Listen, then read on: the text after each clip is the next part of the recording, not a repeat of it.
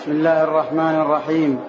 الحمد لله رب العالمين والصلاة والسلام على عبد الله ورسوله نبينا محمد وعلى آله وصحبه أجمعين. أما بعد فيقول الإمام الحافظ أبو عيسى الترمذي رحمه الله تعالى في كتابه شمائل النبي صلى الله عليه وسلم باب تواضع رسول الله صلى الله عليه وسلم. الحديث الرابع. قال حدثنا واصل بن عبد الأعلى الكوفي. قال حدثنا محمد بن فضيل عن الأعمش عن أنس بن مالك رضي الله عنه. قال كان النبي صلى الله عليه وسلم يدعى إلى خبز الشعير والإهالة والسن والسنخة فيجيب. ولقد كان له درع عند يهودي. فما وجد ما يفكها حتى مات. الحمد لله رب العالمين وأشهد أن لا إله إلا الله وحده لا شريك له وأشهد أن محمدا عبده ورسوله صلى الله وسلم عليه وعلى آله وأصحابه أجمعين. أما بعد فإن المصنف رحمه الله تعالى الإمام الترمذي عقد هذه الترجمة باب تواضع رسول الله صلى الله عليه وسلم وأورد تحت هذه الترجمة جملة من الأحاديث عن رسول الله صلى الله عليه وسلم وقد مر معنا من هذه الأحاديث ثلاثة أحاديث ووصلنا إلى الحديث الرابع حديث أنس بن مالك رضي الله عنه. قال كان النبي صلى الله عليه وسلم يدعى إلى خبز الشعير والإهالة السنخة فيجيب. وهذا فيه دلالة وشاهد بين على كمال تواضع النبي عليه الصلاة والسلام. فإذا دعي قد مر معنا في الترجمة الماضية ويجيب دعوة العبد. يجيب دعوة العبد يعني العبد الرقيق. ولو كان الذي دعاه ليس من ليس من أهل الشأن أو أهل المكانة أو أهل المنزلة فإنه يجيب دعوته. وأيضا لو كان الطعام الذي دعي إليه عليه الصلاة والسلام من أقل الطعام وأيسره فإنه صلى الله عليه وسلم يجيب إلى ذلك. ولهذا جاء هنا في الحديث قال كان النبي صلى الله عليه وسلم يدعى إلى خبز الشعير والإهالة السنخه يدعى إلى خبز الشعير. خبز الشعير معروف. والإهالة كل دهن يؤدم به. كل دهن يؤدم به. يعني يتخذ إداما. والسنخة يعني التي حصل لها شيء من التغير بسبب طول المكث. التي حصل لها سنخة يعني فيها تغير. طعمها ورائحتها ربما فيها شيء من التغير بسبب طول المكث وطول المدة. فكان يدعى على خبز شعير وإهالة سنخة. إهالة سنخة يعني شيء يؤتدم به من دهن ونحوه وقد حصل له شيء من التغير. حصل له شيء من التغير بسبب طول المكث قال يدعى إلى خبز الشعير والإهالة السنخة فيجيب. ولقد كان له درع عند يهودي. جاء في الصحيح في صحيح البخاري أن الدرع كان من حديد. وجاء في بعض المصادر أن اليهودي اسمه أبو الشحم أبو الشحم اليهودي. والنبي عليه الصلاة والسلام اشترى منه كما جاء في بعض الروايات عشرين صاعا وفي بعض الروايات ثلاثين صاعا من شعير. ولم يكن عنده عليه الصلاة والسلام مال يعطيه مقابل الشعير فجعل درعه رهنا عنده. جعل درعه رهنا عنده إلى أن يوفر له عليه الصلاة والسلام المال. قال فما وجد ما يفكها حتى مات. فما وجد ما يفكها حتى مات. وقد فكها أبو بكر رضي الله عنه بعد موت النبي صلوات الله وسلامه عليه. أعطى ذلك اليهودي المستحق الذي له وكانت الدرع مرهونة عنده. درع النبي صلى الله عليه وسلم مرهونة عنده إلى أن يوفر المبلغ الذي لآصع الشعير التي أخذها النبي صلى الله عليه وسلم منه. هذا الحديث الذي ساقه المصنف رحمه الله تعالى إسناده ضعيف لانقطاعه فالأعمش راوي الحديث عن أنس بن مالك لم يسمع من أنس. فالحديث فيه انقطاع بين الأعمش وأنس بن مالك. فالسند هنا الذي ساقه المصنف رحمه الله تعالى ضعيف. لكن روى الإمام البخاري رحمه الله في كتابه الصحيح من طريق قتادة عن أنس. من طريق قتادة عن أنس قال لقد رهن النبي صلى الله عليه وسلم درعه بشعير. ومشيت إلى النبي صلى الله عليه وسلم بخبز شعير وإهالة سنخة. بخبز شعير وإهالة سنخة.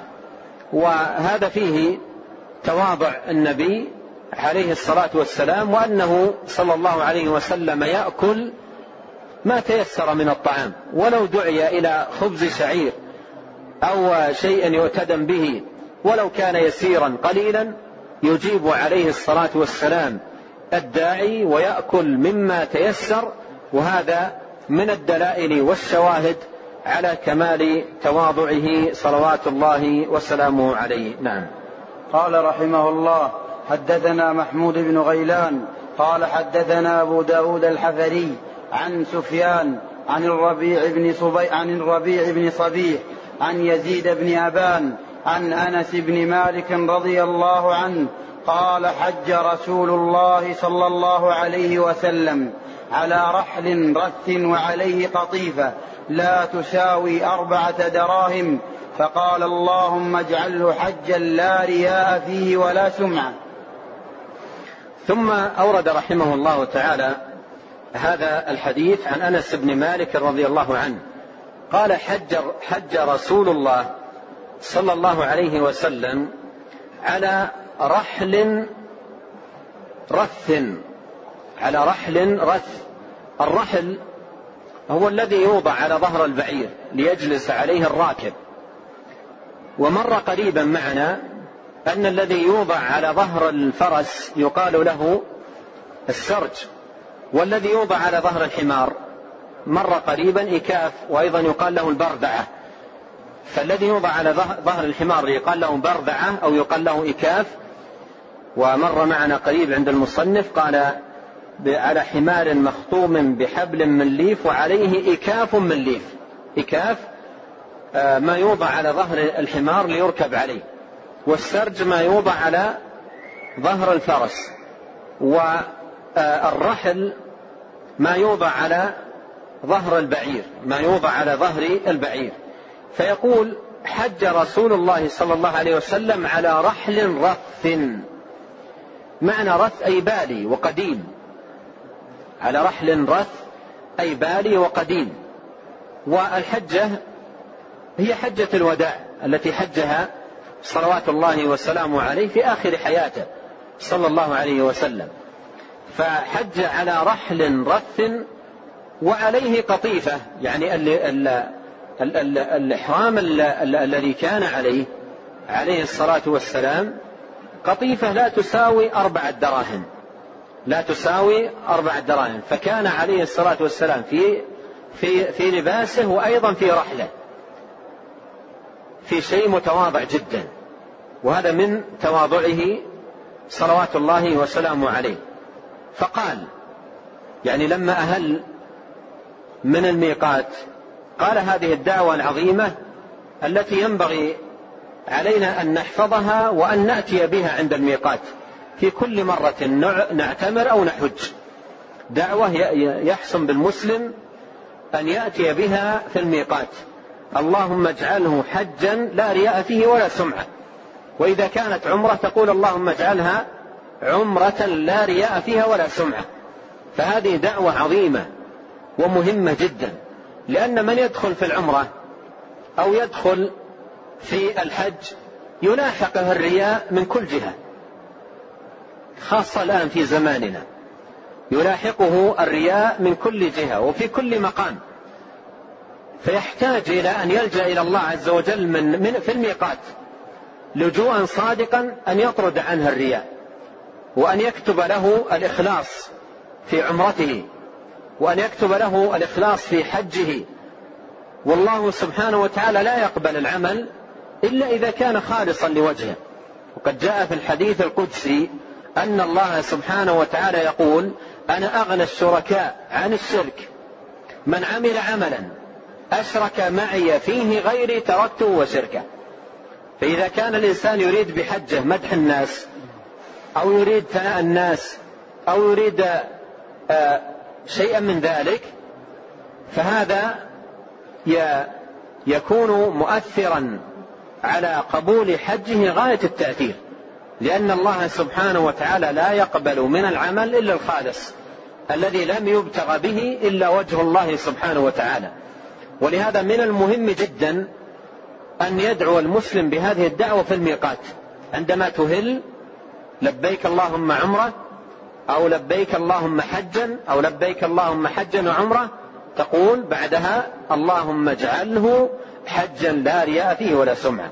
أو تقول اللهم اجعلها عمرة لا رياء فيها ولا سمعة. تدعو الله عز وجل أن يطهرك في حجك وعمرتك من الرياء والسمعة. والرياء من رؤية بالبصر. يعني أن يفعل الفعل وهو يريد أن يراه الناس. من أجل ثنائهم ومدحهم وإلى آخره. يعمل العمل من أجل أن يراه الناس. والسمعة من أجل أيضا حديث الناس. ومن رأى رأى الله به ومن سمع سمع الله به. والرياء والسمعة محبطان للعمل مبطلان له والعياذ بالله. فيجب على الإنسان أن يجاهد نفسه على البعد عن الرياء والسمعة. ومن المصائب الكبيرة العظيمة التي وجدت الآن في هذا الزمان ولها دور في الإخلال بالرياء لها دور كبير في الإخلال بالرياء. ما يفعله عدد من الحجاج والمعتمرين من التقاط الصور التذكارية لأنفسهم في المشاعر فتجد عند الكعبة يلتقط لنفسه صور. وفي المسعى يلتقط لنفسه صور. وعند باب الحرم وهو يدخل يلتقط لنفسه صور. وفي عرفات صور في مزدلفة صور يرمي الجمار صور كل أعمال الحج.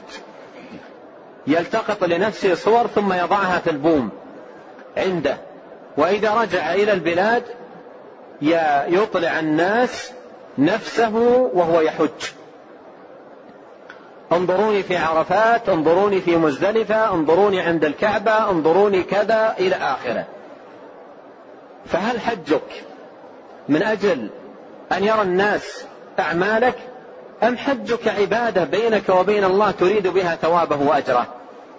ألسنا نقرأ في القرآن قول الله سبحانه وتعالى ولله على الناس حج البيت لله ليست لغيره. ونقرأ وأتم الحج والعمرة لمن؟ لله. وأتم الحج والعمرة لله. فإذا لماذا أطلع الناس على أعمالي؟ لماذا أطلع الناس على مواقفي في المشاعر؟ حتى بلغ الحال ببعضهم أنه في المشاعر. يمد يديه داعيا ويطلب من صاحبه أن يلتقط له الصورة وهو ماد يديه. وإذا انتهى التصوير خفض يديه. يرفع يديه على هيئة الداعي لتلتقط له الصورة فقط. لتلتقط له الصورة.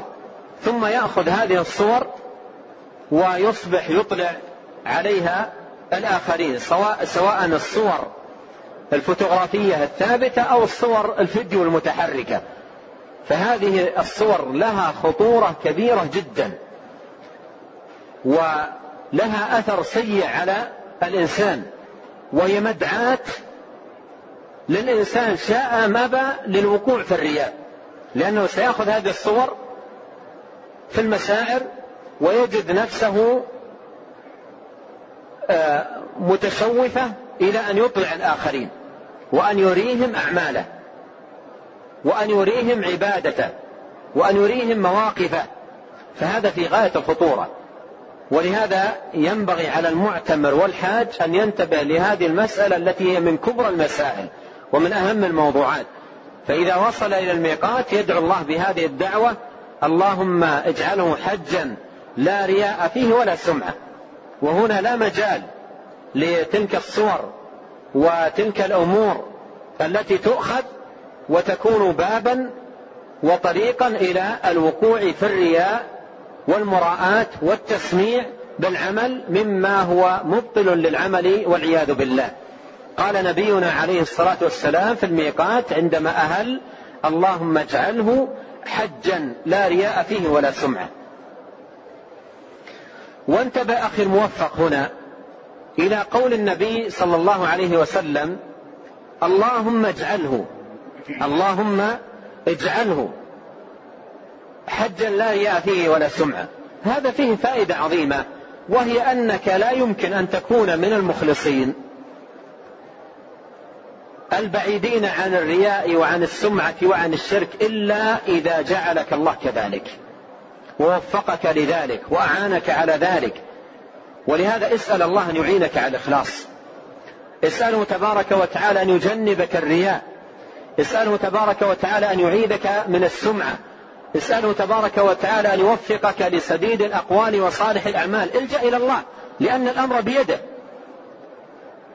لا يمكن لمهتد أن يهتدي ولمخلص أن يخلص إلا إذا أعانه الله وهداه ووفقه ويسر له الأمر.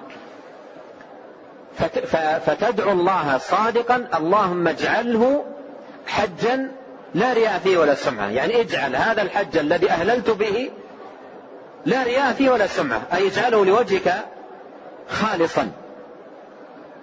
وعندما تدعو بهذه الدعوة في الميقات تتبع الدعاء بالعمل. تتبع الدعاء بالعمل. دعوت الله أن يرزقك الإخلاص امضي في الحج مجاهدا لنفسك على الإخلاص. وكل ما عرض لك أمر يوقعك في الرياء أو يوقعك في السمعة فتجنبه واحذره وتذكر أنك في أول حجك لجأت إلى الله. سبحانه. أن يعيدك من الرياء وأن يعيدك من السمعة وأن يكتب لك في عملك الإخلاص. نسأل الله عز وجل أن يرزقنا أجمعين الإخلاص في الأقوال والأعمال. وأن يعيذنا أجمعين من الرياء والسمعة ومن كل مبطل للعمل إسناد المصنف رحمه الله تعالى الذي ساق فيه هذا الحديث. إسناد ضعيف لضعف الربيع لضعف الربيع بن صبيح وأيضا شيخه يزيد بن أبان الرقاشي. لكن يقول الألباني رحمه الله يقول روا لكن رواه الضياء المقدسي في المختارة من طريق أخرى عن أنس وله شاهد عن ابن عباس فالحديث صحيح ثابت. وهذه الدعوة ثابتة عن عن نبينا عليه الصلاة والسلام قالها صلى الله عليه وسلم في الميقات في ذي الحليفة عندما أهل عليه الصلاة والسلام بالحج قال اللهم اجعله حجا لا رياء فيه ولا سمعة. اللهم اجعله حجا لا رياء فيه ولا سمعة. وهي دعوة عظيمة ومهمة في هذا الموضع. عندما تهل بعمرة أو بحج تدعو بهذه الدعوة التي دعا بها نبينا صلوات الله وسلامه عليه. نعم. قال رحمه الله حدثنا عبد الله بن عبد الرحمن قال حدثنا عفان قال حدثنا حماد بن سلمة عن حميد عن أنس رضي الله عنه قال لم يكن شخص أحب إليهم من رسول الله صلى الله عليه وسلم. قال وكانوا إذا رأوه لم يقوموا. لما يعلمون من كراهته لذلك. ثم أورد رحمه الله تعالى حديث أنس بن مالك في بيان تواضع النبي عليه الصلاة والسلام. يقول أنس لم يكن شخص أحب إليهم من رسول الله صلى الله عليه وسلم. وهذا فيه بيان مكانة النبي صلى الله عليه وسلم في قلوب الصحابة. وأنه صلوات الله وسلامه عليه كان أحب إليهم من أنفسهم وأموالهم وأولادهم والناس أجمعين. وقد قال عليه الصلاة والسلام لا يؤمن أحدكم حتى أكون أحب إليه من والده وولده والناس أجمعين. لا يؤمن أحدكم حتى أكون أحب إليه من والده وولده والناس أجمعين. وجاء في صحيح البخاري أن عمر بن الخطاب رضي الله عنه قال قلت يا رسول الله والله إنك لأحب إلي من كل شيء إلا من نفسي. إنك لأحب إلي من كل شيء إلا من نفسي. قال لا يؤمن أحدكم حتى أكون أحب إليه من نفسه. لا يؤمن أحدكم حتى أكون أحب إليه من نفسه. قال عمر والله لأنت الآن أحب إلي حتى من نفسي. قال الآن يا عمر فهذه كانت هذا كان نهج الصحابة رضي الله عنهم. يحبون النبي عليه الصلاة والسلام محبة مقدمة على محبة النفس والوالد والولد والناس أجمعين. والله يقول في القرآن قل إن كان آباؤكم وأبناؤكم وإخوانكم وأزواجكم وعشيرتكم وأموال اقترفتموها ومساكن ترضونها وتجارة تخشون كسادها نعم. قل إن كان آباؤكم وأبناؤكم وإخوانكم وأزواجكم وعشيرتكم وأموال, وأموال اقترفتموها وتجارة تخشون كسادها ومساكن ترضونها أحب إليكم من الله ورسوله وجهاد في سبيله فتربصوا. والآية فيها وجوب تقديم محبته عليه الصلاة والسلام على محبة هذه الأشياء. والآية ذكر فيها ثمانية أشياء. الآية ذكر فيها ثمانية أشياء يسميها بعض أهل العلم المحاب الثمانية. المحاب الثمانية قل إن كان آباؤكم وأبناؤكم وإخوانكم وأزواجكم وعشيرتكم وأموال اقترفتموها وتجارة تخشون كسادها ومساكن ترضونها. ثمانية أشياء. يسميها بعض أهل العلم المحاب الثمانية التي جبلت قلوب الناس كلهم على محبتها. كل إنسان يحب تجارته ويحب ولده ويحب عشيرته إلى آخره. كل إنسان يحبها ولا ضير عليه في ذلك. لكن الخطورة تأتي متى؟ إذا قدم محبة هذه الأشياء أو شيء منها على محبة الله أو على محبة رسول الله صلى الله عليه وسلم. وفي آية أخرى يقول الله سبحانه وتعالى النبي أولى بالمؤمنين من أنفسهم. النبي أولى بالمؤمنين من أنفسهم. أولى بك من نفسك. تدل هذه الآية على أنه يجب أن تحبه محبة مقدمة على نفسك. كما أنها أيضا في الوقت نفسه تدل على أنه يجب عليك أن تطيعه أكثر من طاعتك لنفسك. لأنه أولى بنفسك منك. وإذا دعتك نفسك لشيء ودعاك عليه الصلاة والسلام لشيء تطيع من؟ النبي أولى بالمؤمنين من أنفسهم أولى بنفسك منك. فمحبته مقدمة على محبتك لنفسك وطاعته عليه الصلاة والسلام مقدمة على طاعتك لنفسك. وهنا يظهر لنا جليا معنى محبته عليه الصلاة والسلام حقيقة وصدقا.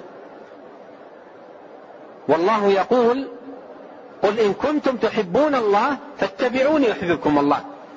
فالمحبة الص... المحبة الصحيحة الصادقة للنبي عليه الصلاة والسلام علامتها ماذا؟ الاتباع. علامتها الاتباع. لا يقول الإنسان والله أنا أحب النبي عليه الصلاة والسلام وسأفعل كل أمر يلو كل أمر يروق لي أبرز من خلاله محبتي له. أيسوغ هذا؟ مرة ثانية. هل يسوغ للإنسان أن يقول أنا سأبرز وأظهر محبتي للنبي عليه الصلاة والسلام بكل أمر يروق لي. بعضهم يقول أنا أريد أن أظهر محبتي للنبي عليه الصلاة والسلام بأن آتي بقصائد. فيها مدحه وأقرأ القصائد وأرقص. أظهر محبة النبي عليه الصلاة والسلام. قصائد فيها مدح النبي عليه الصلاة والسلام ويهز يمين وشمال مع القصائد ويطرب وربما يأتي أيضا ببعض الطبول ويقول إذا قيل ماذا تفعل؟ يقول أظهر محبتي. قلبي يقول مليء بالمحبة للنبي صلى الله عليه وسلم وأنا أريد أن أظهر محبتي للنبي عليه الصلاة والسلام. السؤال الذي يطرح نفسه هنا وسنرى جوابه في حديث أنس بن مالك. انتبهوا سنرى جوابه في حديث أنس بن مالك الذي ساقه المصنف. هل للإنسان الذي في قلبه محبة للنبي عليه الصلاة والسلام أن يبرز ويظهر هذه المحبة بكل أمر يروق له بكل شيء تشتهيه نفسه أو أنه يلزمه أن يضبط إبرازه وإظهاره لمحبة النبي صلى الله عليه وسلم بضوابط الشريعة. أي الأمرين هو الصحيح؟ الثاني لا بد أن يضبط نفسه بضوابط الشريعة. ولهذا لما انفلت أقوام في هذا الباب ولهذا يا إخوان لما انفلت أقوام في هذا الباب ودخلوا من باب المحبة وأراد كل منهم أن يبرز هذه المحبة وأن يظهرها وأن يظهرها دخلوا في ألوان كثيرة من البدع وصنوف عديدة من المحدثات والمبتدعات الداخلة بدون شك ولا ريب تحت قول نبينا صلى الله عليه وسلم من عمل عملا ليس عليه أمرنا فهو رد. حتى ولو كان قصده إظهار محبة النبي عليه الصلاة والسلام. من عمل عملا ليس عليه أمرنا فهو رد أي مردود على صاحبه ليس مقبولا منه حتى وإن كان قصده بذلك أن يظهر محبة النبي عليه الصلاة والسلام. لأن الأعمال لا بد في قبولها ومن شرط قبولها أن تكون لله خالصة وللسنة موافقة. أن تكون لله خالصة وأن تكون للسنة موافقة لسنة النبي عليه الصلاة والسلام. اسمعوا جواب السؤال المتقدم في كلام أنس. يقول أنس بن مالك لم يكن شخص أحب إليهم من رسول الله صلى الله عليه وسلم. قال وكانوا إذا رأوه لم يقوموا. وكانوا إذا رأوه لم يقوموا. الآن في الذي يسمى المولد. في فيما يسمى بالمولد احتفال بمولد النبي عليه الصلاة والسلام. بعض هؤلاء المحتفلين يزعمون أن النبي صلى الله عليه وسلم يحضر المولد يحضر المولد. ثم في أثناء المولد يقومون أثناء المولد يقومون يقولون جاء حضر النبي فيقومون. فيقومون. الصحابة في حياة النبي عليه الصلاة والسلام يأتي بشخصه وبجسمه الكريم وبشخصه العظيم صلوات الله وسلامه عليه إلى المجلس الذي هم فيه يقول أنس ما كان شخص أحب إلينا من رسول الله صلى الله عليه وسلم يقول رضي الله عنه وكانوا يعني الصحابة إذا رأوه يعني قادم عليهم لم يقوموا. لماذا؟ أجاب رضي الله عنه قال لما يعلمون من كراهيته لذلك. الآن لاحظ فيه محبة تدفع لشيء. وفي أمر آخر ضابط ومعيار للباب. لو ترك الإنسان في هذا الباب إذا قدم عليهم النبي عليه الصلاة والسلام إذا قدم إلى الصحابة لو ترك ومحبته فقط المحبة تقتضي في هذا المقام أن يفعل ماذا؟ أن يقوم. يحبه وأقبل إذا يقوم. يقوم إليه. لكن ما كانوا يقومون. مع عظم وامتلاء قلوبهم بمحبته. عليه الصلاة والسلام ما كانوا يقومون ما السبب؟ قال لكراهيته لذلك. قال لكراهيته لذلك. هذا حقيقة يعطي ضابط ومنهج رصين ومتين ويعالج خلل موجود في أناس كثيرين في هذا الباب. تجده تحت باب المحبة محبة النبي عليه الصلاة والسلام يمارس أمور كثيرة ليست من السنة. نحن دائما نقول أبو بكر وعمر وعثمان وعلي والصحابة أجمعين لم ينقل عن واحد منهم مطلقا لا برواية صحيحة ولا برواية ضعيفة أنه احتفل بمولد النبي عليه الصلاة والسلام أبدا. ولا احتفل بالإسراء والمعراج ولا احتفل بالمواسم الأخرى التي تعقد للاحتفالات الهجرة والإسراء والمعراج والمولد وغيره ما يوجد من هذا شيء عند الصحابة مع أننا كلنا نعتقد أن حب الصحابة للنبي عليه الصلاة والسلام أعظم من حبنا له وأجل وأرفع وضربوا أروع الأمثلة في في في في, في تحقيق المحبة والاتيان بها على أبهى صورها وأجمل حللها رضي الله عنهم وأرضاهم. يقول أنس ما كان شخص أحب إلينا من رسول الله صلى الله عليه وسلم وكان إذا قدم لا, لا, لا أحد يقوم من الصحابة. لماذا؟ قال لكراهيته لذلك. فهذا نستفيد منه ضابط في هذه المسألة. لا تكون المحبة هي التي تجعل الإنسان يعمل بدون ضوابط الشرع. فإذا أردت أن تكون في هذه المسألة في هذا الباب مسددا موفقا ضم إلى المحبة الاتباع. إذا دعتك المحبة إلى فعل شيء انظر هل هو من الاتباع أو من الابتداع. إذا كان من الابتداع دعه وإن كانت التي تدعوك إليه ما هي؟ المحبة. وإن كان الذي يدعوك إليه المحبة. أحد الصحابة وهذا مثال في الباب في يوم عيد النحر يوم عيد النحر يوم عيد الأضحى ذبح أضحيته قبل الصلاة. ذبح أضحيته قبل الصلاة. وموضع ذبح الأضحية متى؟ بعد الصلاة. لكن الرجل رضي الله عنه ذبح أضحيته قبل الصلاة لأمر وباعث قوي في نفسه. قال أنا أذبحها قبل الصلاة وتطبخ وتجهز بحيث لا يأتي النبي صلى الله عليه وسلم والناس بعد الصلاة إلا وهي جاهزة مطبوخة. لو طبختها بعد لو ذبحتها بعد الصلاة تحتاج إلى وقت وربما أيضا أسبق. فأذبحها قبل الصلاة مبكرا وأطبخها ولا يأتون من الصلاة إلا وهي جاهزة. هذا الذي الباعث لهذا حب ولا ماذا؟ حب.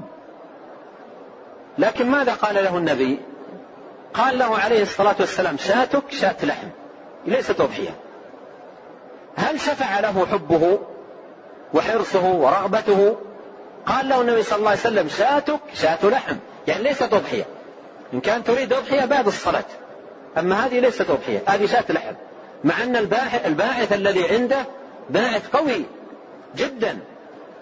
ولهذا يجب على كل واحد منا أن يحرص في هذا الباب أن يضبط نفسه بضابط الشريعة.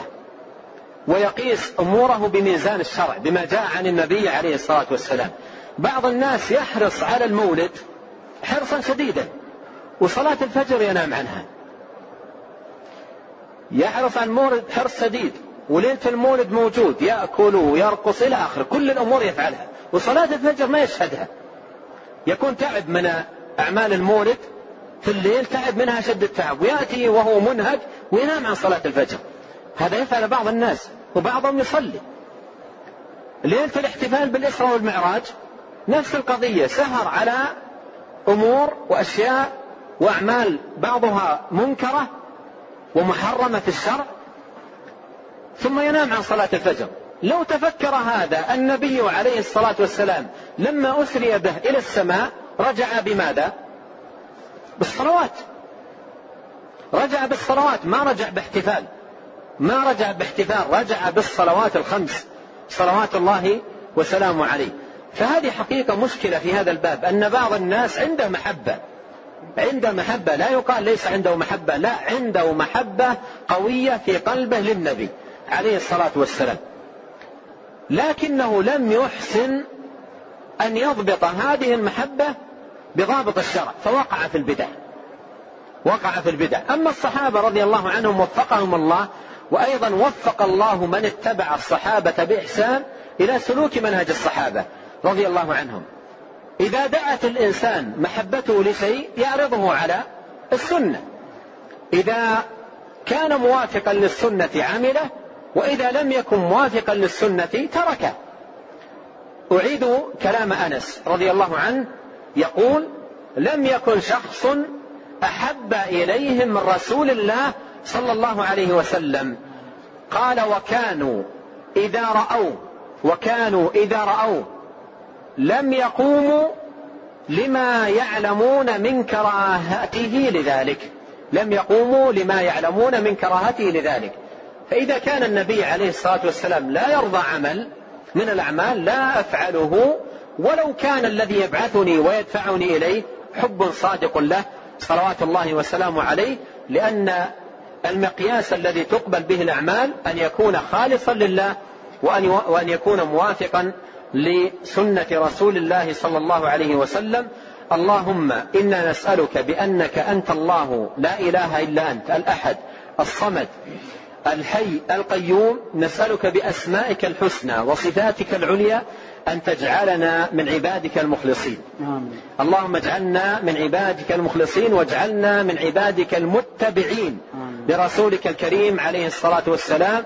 اللهم وعذنا من الشرك ومن البدع والمحدثات يا حي يا قيوم نعم قال رحمه الله حدثنا سفيان بن وكيع قال حدثنا جميع بن عمر بن عبد الرحمن العجلي قال أخبرني رجل من بني تميم من ولد أبي هالة زوج خديجة رضي الله عنها يكنى أبا عبد الله عن ابن لأبي هالة عن الحسن بن علي رضي الله عنه قال سألت خالي هند بن أبي هالة وكان وصافا عن حلية رسول الله صلى الله عليه وسلم وأنا أشتهي أن يصف لي منها شيئا فقال كان رسول الله صلى الله عليه وسلم فخما مفخما يتلألأ وجهه تلألؤ القمر ليلة البدر.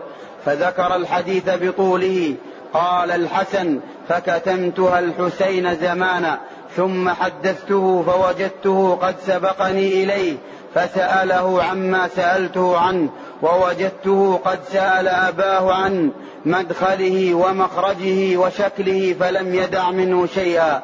قال الحسين فسألت أبي عن دخول رسول الله صلى الله عليه وسلم فقال كان إذا أوى إلى منزله جزأ دخوله ثلاثة أجزاء جزءا لله وجزءا لاهله وجزءا لنفسه ثم جزأ جزءه بينه وبين الناس فيرد ذلك بالخاصة على العامة ولا يدخر عنهم شيئا وكان من سيرته في جزء الأمة إيثار أهل الفضل بإذنه وقسمه على قدر فضلهم في الدين فمنهم ذو الحاجة ومنهم ذو الحاجتين ومنهم ذو الحوائج فيتشاغل بهم ويشغلهم فيما يصلحهم والأمة من مساءلتهم عنه وإخبارهم بالذي ينبغي لهم ويقول ليبلغ الشاهد منكم الغائب وبلغوني حاجة من لا يستطيع إبلاغها وأبلغوني. وأبلغوني حاجة من لا يستطيع إبلاغها فإنه من أبلغ سلطانا حاجة من لا يستطيع إبلاغها ثبت الله قدميه يوم القيامة. لا يذكر عنده إلا ذلك ولا يقبل من أحد غيره. يدخلون روادا ولا يفترقون إلا عن ذواق. ويخرجون أدلة. يعني ويخ و ويخرجون. ويخرجون أدلة. يعني على الخير. قال فسألته عن مخرجه كيف يصنع فيه. قال كان رسول الله صلى الله عليه وسلم يخرن لسانه إلا فيما يعنيه. ويؤل هذه تعد يدخلون روادا ولا يفترقون إلا عن ذواق ويخرجون أدلة. والياء وضع عليها ضمة وهي خطأ. قال كان رسول الله صلى الله عليه وسلم يخرن لسانه إلا فيما يعنيه ويؤلفهم ولا ينفرهم ويكرم كريم كل قوم ويوليه عليهم ويحذر الناس ويحترس منهم عن من غير أن يطوي عن أحد منهم بشره وخلقه ويتفقد أصحابه ويسأل الناس عما في الناس ويحسن الحسن ويقويه ويقبح القبيح ويوهيه.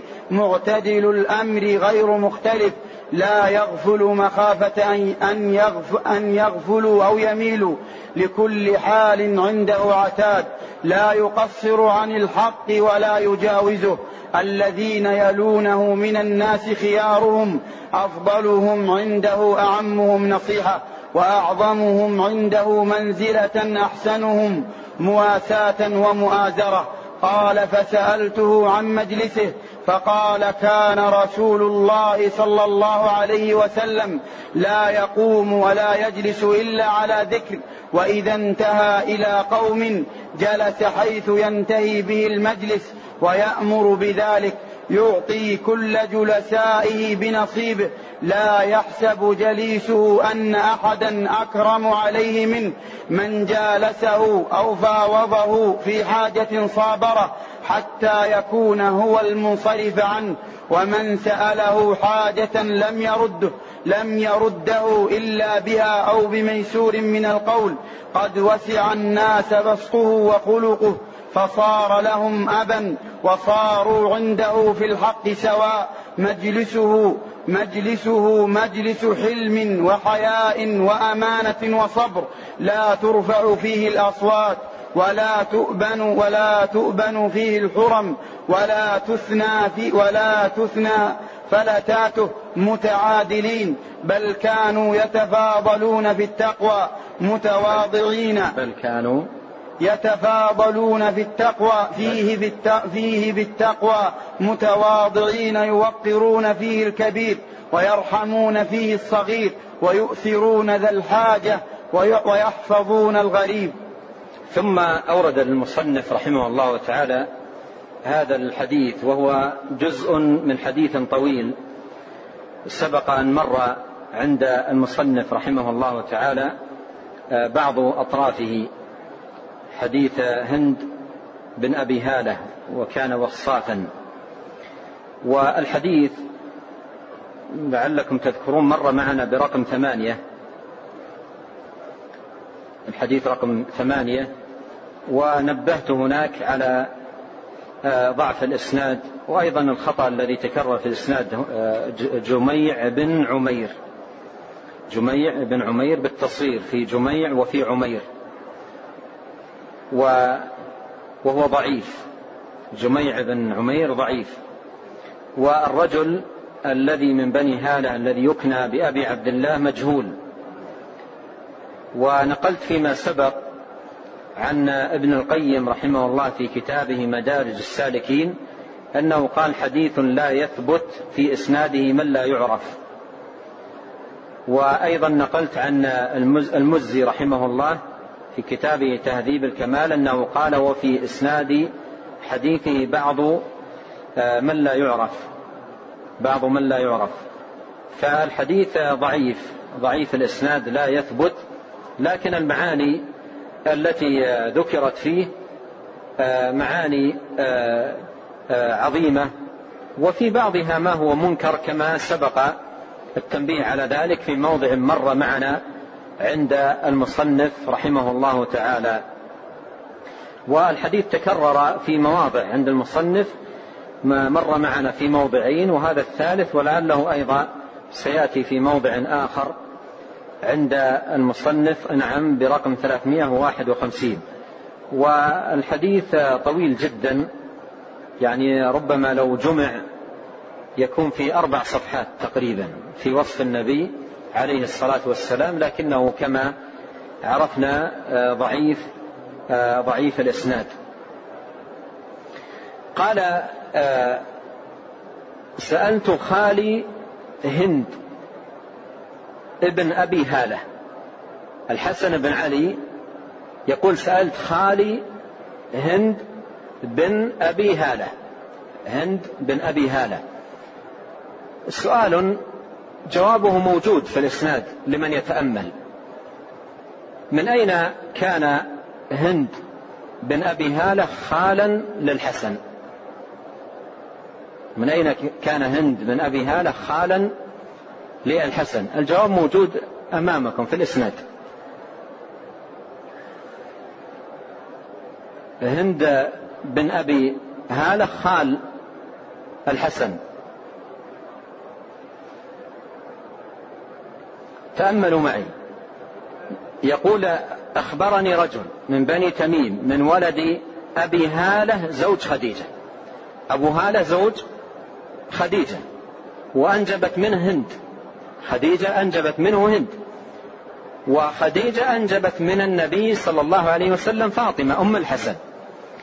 فهند آه، آه، يعد أخا لفاطمة رضي الله عنها من جهة الأم. هند يعد أخا لفاطمة رضي الله عنها من جهة الأم من جهة الأم. فهو خاله من جهة الأم. هند بن أبي هالة خال الحسن من من جهة الأم وأخو فاطمة رضي الله عنها من جهة الأم لأن أم خديجة آه، من أبي هالة وفاطمة أمها خديجة من النبي صلى الله عليه وسلم. والحديث آه، المعاني التي فيه بيانها يحتاج إلى وقت قد يطول بنا فنؤجل ذلك إلى مجلس الغد. والله تعالى أعلم وصلى الله وسلم على عبده ورسوله نبينا محمد وآله وصحبه أجمعين. مجلس بعد الغد لأنه غدا غدا ليس هناك درس وإنما الدرس يوم السبت إن شاء الله. وصلى الله وسلم على نبينا محمد وعلى آله وصحبه أجمعين. جزاكم الله خيرا وبارك الله فيكم وغفر الله لنا ولكم وللمسلمين. هذا سائل يقول ما هي الزيارات المشروعة والممنوعة في المدينة النبوية؟ الأماكن التي تشرع زيارتها في المدينة خمسة. الأماكن التي تشرع زيارتها في المدينة خمسة. وهي التي دل عليها الدلائل وأتت عليها الشواهد في سنة النبي عليه الصلاة والسلام. أولها هذا المسجد المسجد النبوي. وقد قال عليه الصلاة والسلام لا تشد الرحال إلا إلى ثلاثة مساجد وذكر منها هذا المسجد. وقال عليه الصلاة والسلام صلاة في مسجدي هذا خير من ألف صلاة فيما سواه إلا المسجد الحرام. فيأتي المسلم إلى المدينة بنية زيارة مسجد النبي عليه الصلاة والسلام وأول عمل يبدأ في المدينة الصلاة في هذا المسجد. سواء فريضة إن وافق فريضة أو يتنفل ما تيسر له من النوافل. ويزور مسجد قباء. وقد قال عليه الصلاة والسلام من تطهر في بيته وأتى مسجد قباء وصلى فيه صلاة كان كأجر عمرة. كان كأجر عمرة. وكان عليه الصلاة والسلام يأتي مسجد قباء راكبا وماشيا كل سبت. فهذان مسجدان تشرع زيارتهما في المدينة ويشرع زيارة ثلاثة مقابر قبر النبي عليه الصلاة والسلام وصاحبيه وقبور البقيع وقبور الشهداء. فهذه خمسة مواضع في المدينة مسجدان وثلاثة مقابر تشرع زيارتها. ما سوى ذلك لا دليل عليه. ما سوى ذلك من الأماكن والمواضع ليس هناك دليل على مشروعية زيارتها. وإنما الذي دل عليه الدليل هذه المواضع الخمسة. نعم. يقول كيف تعبد المسلم لله بالمحبة والخوف والرجاء؟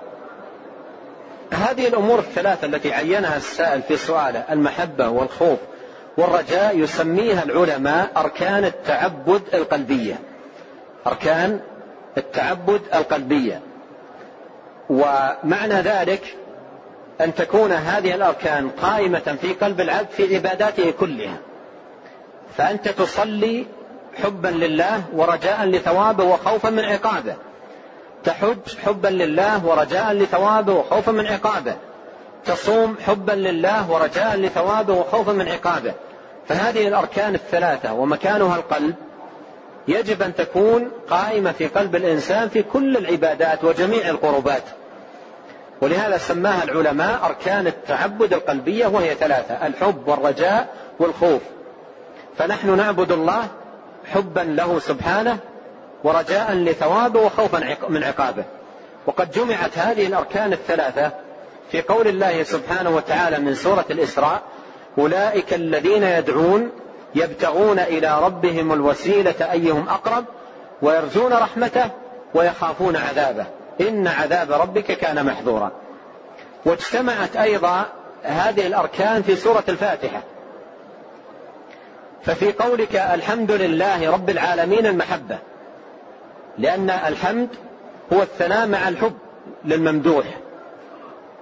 والرحمن الرحيم إذا قرأتها وأنت متأمل ما الذي يتحرك في قلبك؟ ويرجون رحمته. ويرجون رحمته. إذا قرأت الرحمن الرحيم متأملا فيها تحرك في قلبك الرجاء. رجاء رحمة الله كما تقدم في الآية ويرجون رحمته. وإذا قرأت مالك يوم الدين وما أدراك ما يوم الدين ثم ما أدراك ما يوم الدين يوم لا تملك نفس لنفس شيئا والأمر يومئذ لله. إذا قرأت مالك يوم الدين ما الذي يتحرك في قلبك؟ الخوف. فبعد هذه الثلاث جاء قول إياك نعبد. أي نعبدك يا الله بالحب الذي دل عليه الحمد لله رب العالمين وبالرجاء الذي دل عليه الرحمن الرحيم وبالخوف الذي دل عليه مالك يوم الدين. فهذه أركان ثلاثة للتعبد. يجب أن يكون تعبدنا لله سبحانه وتعالى في كل العبادات قائما على هذه الأركان الثلاثة. لا نعبد الله بالحب وحده. ولا بالرجاء وحده ولا بالخوف وحده بل نعبده بالحب والرجاء والخوف. يقول ما حكم تتبع الإمام بالمصحف في صلاة التراويح؟ إذا كان آه الإمام ليس وراءه من يفتح عليه إذا كان الإمام ليس وراءه من يفتح عليه من الحفاظ واحتاج الأمر أن يقف وراءه فاتحا المصحف حتى يفتح عليه إذا غلط أو أخطأ فله ذلك. أما أن يفتح فقط لمتابعة الإمام فهذا الصحيح أنه لا يفعل. الصحيح أنه لا يفعل. وهذا يترتب عليه حركة في في الصلاة كثيرة وانشغال عن متابعة الإمام. فالصحيح أن هذا لا يفعل. لا يفعل إلا إذا كان هناك حاجة. إما إمام يريد أن يطيل القراءة بالناس وهو لا يحفظ فيقرأ من المصحف للحاجة أو مأموم يحتاج الإمام إلى أن يفتح عليه في في صلاته فيما لو أخطأ لعدم وجود حفاظ خلف الإمام فيمكن لهذا أن يحمل مع المصحف. أما من سواهم فلا نعم. يقول هل يجوز أن يتحدث شاب مع فتاة من دول أوروبية وذلك عبر الإنترنت عن طريق لا من دول أوروبية ولا من دول غير. لا يجوز المحادثة. مع المرأة الأجنبية وهذا من أبواب الشر. هذا من أبواب الشر ومن أبواب الفساد سواء بالهاتف النقال أو من خلال الشبكة العنكبوتية الإنترنت. والآن في مجالس يسمونها في الإنترنت مجالس الدردشة. يسمونها مجالس الدردشة ويدخل يعني ما ماذا نقول؟ يدخل هذه المواقع وهذه الأماكن ويتحدث مع النساء ويتحدثن معه. وبحكم أنه لا يعرفها ولا تعرفه كل منهما يسف في الحديث ويقع فيه إلى أن تتورط كثير من النساء في علاقات وأمور ومصائب كثيرة جدا بليت بها كثير من النساء من خلال هذه المواقع. فهذه المحادثة محرمة ولا تجوز. ومن أسباب ووسائل الشر والفساد. نعم. يقول هل صحيح أن مسائل العقيدة لا خلاف فيها؟ مسائل العقيدة بين الصحابة وصول الدين بين الصحابة ومن اتبعهم بإحسان أمور مجمع عليها ومتقررة وثابتة ودلائلها ظاهرة وبينة. وليس بين الصحابة ومن اتبعهم بإحسان خلاف في أصول الاعتقاد. في أصول الاعتقاد. فهي أمور واضحة وبينة ودلائلها ظاهرة وأمور مجمع عليها فليس فيها خلاف بل هي أمور آه، ثابتة ومتقررة لدى الجميع. نعم. يقول هل يردد المسلم الأذان مع المذياع؟ إذا كان إذا كان المذياع يؤذن لبلده إذا كان المذياع يؤذن لبلده ولا يسمع صوت المؤذن القريب منه له ذلك. له ذلك. إذا كان يؤذن لدخول الوقت في بلده ولا يتسنى له أن يسمع صوت المؤذن فتكون يكون المذياع مثل مكبر الصوت الذي في المسجد يوصل يوصل صوت المؤذن إليه فله أن يردد معه الأذان. نعم. يقول حفظكم الله هل للدعاء في المسجد النبوي والمسجد الحرام خاصية؟ الدعاء يكون آه، مستجابا بأمور منها ما يتعلق بحال حال الداعي منها ما يتعلق بحال الداعي ومنها ما يتعلق بشرف الزمان والوقت ومنها ما يتعلق أيضا بالمكان. والنبي عليه الصلاة والسلام تحرى الدعاء في بعض المواضع. في حجة لبيت لبيت الله الحرام. فالشاهد أن الدعاء لإجابته أسباب منها ما يتعلق بالزمان ومنها ما يتعلق بحال الداعي أقرب ما يكون العبد من ربه وهو ساجد. والدعاء مستجاب في الثلث الأخير من الليل. وهناك دلائل تدل على هذا المعنى وهو أن لإجابة الدعاء صلة بهذه الأمور. نعم. يقول ما حكم ما حكم قراءة الفاتحة عند القبر؟ لا دليل على هذا. لا دليل على قراءة الفاتحة عند القبر. والصحابة لما أتوا النبي عليه الصلاة والسلام وسألوه سؤالا واضحا قالوا له ماذا نقول إذا زرنا القبور؟ هل جاء في الحديث أنه قال لهم اقرأوا الفاتحة؟ ونحن نعلم أنه عليه الصلاة والسلام الناصح الأمين. ولو كان قراءة الفاتحة أمرا محببا وأمرا آه، مطلوبا في الشرع لأرشد النبي صلى الله عليه وسلم الصحابة إليه لأنهم جاءوه وسألوه قالوا يا رسول الله إذا آه، زرنا القبور وأتينا القبور ماذا نقول؟ ما قال لهم اقرأوا الفاتحة. لم يقل لهم عليه الصلاة والسلام اقرأوا الفاتحة. وإنما قال لهم تقولون السلام عليكم أهل الديار. من المؤمنين والمسلمين. أنتم السابقون ونحن إن شاء الله بكم لاحقون. نسأل الله لنا ولكم العافية. ولما, يج... ولما جهل كثير من الناس بالسنة تجده إذا ذهب القبور يقرأ الفاتحة وهي لم تشرع له ولا يدعو. للموتى بهذه الدعوة وهي مشروعة. فتجد يفعل غير المشروع ويترك المشروع. وهذا سببه الجهل بالسنة. نعم. يقول العبد مسير أو مخير. العبد هل هو مسير أو مخير؟ جواب ذلك نقرأه في قول الله سبحانه وتعالى لمن شاء منكم أن يستقيم وما تشاءون إلا أن يشاء الله رب العالمين.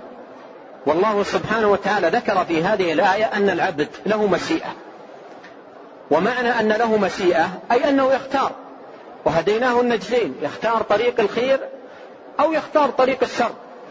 يختار المسجد أو يختار آه، مكان اللعب والباطل. وتجد الذي يذهب المسجد يذهب المسجد برغبته والذي يذهب إلى مكان الفساد يذهب إليه أيضا برغبته فعنده اختيار من هذه الجهة له مشيئة ليس منزوع المشيئة. بل له مشيئة يختار فيها طريق الخير ويختار فيها طريق الشر. قال وما تشاءون إلا أن يشاء الله رب العالمين. وهذا فيه أن مشيئة العبد تحت مشيئة الله وأنه لا يمكن أن يقع في هذا الكون شيء لم يشأه الله سبحانه وتعالى.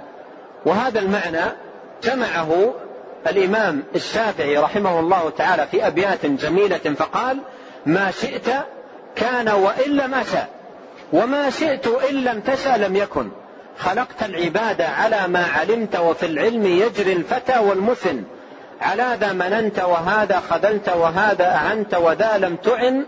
فمنهم شقي ومنهم سعيد ومنهم قبيح ومنهم حسن. نعم. يقول قال النبي صلى الله عليه وسلم يئس الشيطان أن يعبده المصلون في جزيرة العرب. فلماذا ندرس, ندرس العقيدة ونحن أبناء التوحيد؟ اولا قول النبي عليه الصلاة والسلام يئس الشيطان أن يعبده المصلون في جزيرة العرب. ما سبب؟ آه ما سبب هذا اليأس؟ ما سبب هذا اليأس الذي حصل للشيطان؟ قال قال يئس آه الشيطان أن يعبده المصلون في جزيرة العرب. الشيطان لما رأى ظهور التوحيد والإيمان وإقبال الناس عليه ودخولهم في دين الله أفواجا وتزايد الناس في الدخول في هذا الدين لما رأى الدين في تزايد دخل إلى قلبه وإلى نفسه يأس. أن يعبده المصلون في جزيرة العرب. دخله يأس دخل إلى قلبه يأس أن يعبده المصلون في جزيرة العرب. لكن هل توقف عن عملية الإغواء أو أنه مستمر و و و وماضي الواقع والذي تدل عليه النصوص والشواهد الكثيرة أنه مستمر مستمر في في عملية الأغواء. ولهذا جاء في حديث آخر قال عليه الصلاة والسلام لا تقوم الساعة حتى تعبد فئام من أمة الأوثان. قال لا تقوم الساعة حتى تعبد فئام من أمتي الأوثان. وجاء في الحديث الآخر قال لا تقوم الساعة حتى تضطرب إليات نساء دوس على ذي الخلصة صنم من الأصنام في جزيرة العرب. حتى تضطرب إليات نساء دوس على ذي الخلصة يعني وهن يطفن على هذا الصنم. إذا الشيطان استمر. استمر في في الإغواء وفي الصد. عن عن دين الله تبارك وتعالى وماض في في مهمة الإغواء. والله عز وجل قال له في القرآن واستفزز من استطعت منهم بصوتك وخيلك ورجلك وشاركهم في الأموال والأولاد وعدهم وما يعدهم الشيطان إلا غرورا. ومن السنة أن المسلم يقول في الصباح والمساء وعند النوم اللهم فاطر السماوات والأرض عالم الغيب والشهادة رب كل شيء ومليكه أشهد أن لا إله إلا أنت. أعوذ بك من شر نفسي ومن شر الشيطان وشركه. وفي لفظ ومن شر الشيطان وشركه. وأن أقترف على نفسي سوءا أو أجره إلى مسلم. أعوذ بك من شر الشيطان وشركه أي ما يدعو إليه من الشرك. فهل يقول قائل هذا الدعاء ليس له حاجة؟ هل يقول قائل هل يقول عاقل هذا الدعاء ليس له حاجة؟ الشيطان يأس أن يعبد المصلون في جزيرة العرب والشرك لن يقع ولن ندعو الله أن يعيدنا من الشرك. هل يقول عاقل هذا الكلام؟ والنبي عليه الصلاة والسلام وجه الناس وجه الأمة إلى هذه الدعوة في الصباح والمساء وعند النوم. أعوذ بك من شر نفسي وشر الشيطان وشركه وفي رواية وشركه أي مصائده وحبالاته التي يضعها للناس لصدهم عن دين الله سبحانه وتعالى. وجاء عنه عليه الصلاة والسلام مشروعية أن يقول المسلم إذا دخل مسجد أعوذ بالله العظيم وبوجهه الكريم وبسلطانه القديم من الشيطان الرجيم. وعند تلاوة القرآن التعوذ بالله من الشيطان الرجيم وعند الخروج من المسجد التعوذ بالله من الشيطان الرجيم. هل يقول عاقل إن هذا كله ليس له حاجة؟ مستدلا بحديث إن الشيطان يأس أن يعبده المصلون في جزيرة العرب؟ فقوله عليه الصلاة والسلام إن الشيطان يئس أن يعبده المصلون في جزيرة العرب. هذا يبين حال الشيطان لما رأى دخول الناس في دين الله أفواجا. لكنه مع ذلك استمر في عملية الإغواء واستمر في عملية الصد عن دين الله. وجاء في الحديث الصحيح أن الشيطان كل يوم إذا أصبح ينصب عرشا على الماء ويضع عنده تاج. والحديث ثابت ويضع عنده تاج ثم يبث جنوده كل صباح ويقول لهم أيكم اليوم أغوى مسلما فألبسه التاج؟ أيكم اليوم أغوى مسلما فألبسه التاج؟ فيأتيه الرجل فيأتيه آه، آه، آه، الواحد من جنوده ويقول لم أزل به حتى عق والديه فيقول يوشك أن يبرهما أريد أكبر من هذا. يقول الآخر لم أزل به حتى طلق زوجته. يقول يوشك أن يراجعها يعني أريد أكبر من ذلك. فيقول الآخر لم أزل به حتى قتل مسلما فيقول أنت أنت. ويأتيه الثالث ويقول لم أزل به حتى أشرك بالله. فيقول أنت أنت ويلبسه التاج. ماذا يقول هؤلاء؟ في الفهم الخاطئ للحديث إن الشيطان يئس أن يعبده المصلون في جزيرة العرب. ويفهم هذا آه، أو بعض الناس يفهمون من هذا الحديث أنه لا يوجد شرك. لا يوجد شرك بدليل أن النبي عليه الصلاة والسلام قال إن الشيطان يئس أن يعبده المصلون في جزيرة العرب. وهذا فهم خاطئ. فهم خاطئ مصادم. كل المصادمة للأدلة الكثيرة عن رسول الله صلى الله عليه وسلم بل أدلة القرآن الكريم. ولهذا يجب على المسلم أن يحذر الشرك وأن يخافه وأن يتعوذ بالله سبحانه وتعالى منه وأن يسأل ربه دوما وأبدا أن يعيذه منه. وأذكر هنا أيضا حديثين. الحديث الأول في الأدب المفرد البخاري قال النبي عليه الصلاة والسلام للشرك فيكم أخفى من دبيب النمل. قالوا يا رسول الله وليس الشرك أن يجعل لله ند وهو الخالق؟ قال والذي نفسي بيده للشرك فيكم أخفى من دبيب النمل. أولا أدلكم على شيء. إذا فعلتموه أذهب الله عنكم قليل الشرك وكثيرة. قلنا بلى يا رسول الله. قال تقولون اللهم إنا نعوذ بك أن نشرك بك ونحن نعلم ونستغفرك لما لا نعلم. وجاء في الأدب المفرد بسند ثابت أن نبينا صلوات الله وسلامه عليه كل يوم يقول إذا أصبح ثلاث مرات وإذا أمسى ثلاث مرات اللهم إني أعوذ بك من الكفر ومن الفقر وأعوذ بك من عذاب القبر. لا إله إلا أنت. يتعوذ بالله من الكفر إذا أصبح ثلاثا وإذا أمسى ثلاثا. والمسلم يأتسي به ويقتدي. فيتعوذ بالله من الكفر ويتعوذ بالله من الشرك. أما كلام هؤلاء المخذلين الجاهلين بسنة نبينا عليه الصلاة والسلام هؤلاء يعطلون هذا الخير كله. ويقولون ما في حاجة. ما دام إن فيه الحديث هذا إن الشيطان يئس أن يعبده المصلون في جزيرة العرب ما هناك حاجة لهذه الأدعية ولا هناك حاجة لتعلم التوحيد ولا هناك ولا هناك حاجة أيضا للخوف من الشرك وهذا كله تخذيل وصد عن سواء السبيل. والله تعالى أعلم وصلى الله وسلم على عبده ورسوله نبينا محمد وآله وصحبه أجمعين.